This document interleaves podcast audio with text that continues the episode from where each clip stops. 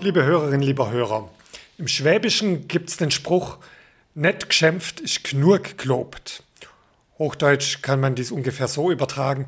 Es kommt äußerst selten vor, dass ich als Schwabe mal nichts zum Meckern habe, dass ich nichts kritisiere oder zu verbessern weiß.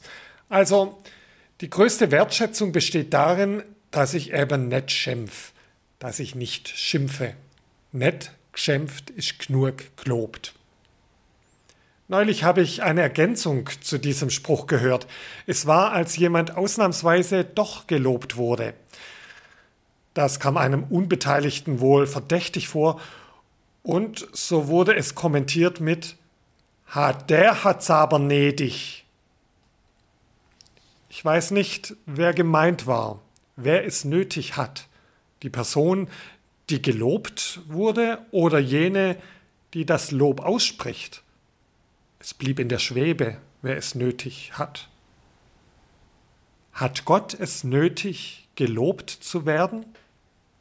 Ja, gewiss, gewiss, denn Gott will nicht ohne uns Menschen sein. Das haben wir eben an Weihnachten gefeiert. Er tritt in Beziehung zu uns und wie jede Beziehung will sie Gestalt gewinnen mit Anerkennung und Wertschätzung. Vom Aufgang der Sonne bis zu ihrem Niedergang sei gelobt der Name des Herrn. Psalm 113, Vers 3, die heutige Tageslosung.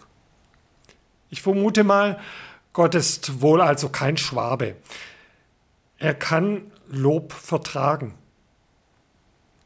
Und ich denke, ich sollte auch andere Menschen gegenüber nicht nur schwäbisch schimpfend begegnen, sondern, wenn ich es ernst meine, den ein oder die andere auch mal himmlisch loben. Ich vermute mal, das freut dann sogar den Himmel und die Erde und die darauf wohnen.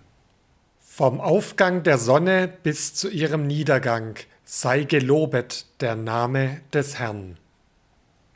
Joachim Schmid, Evangelische Klinikseelsorge Tübingen.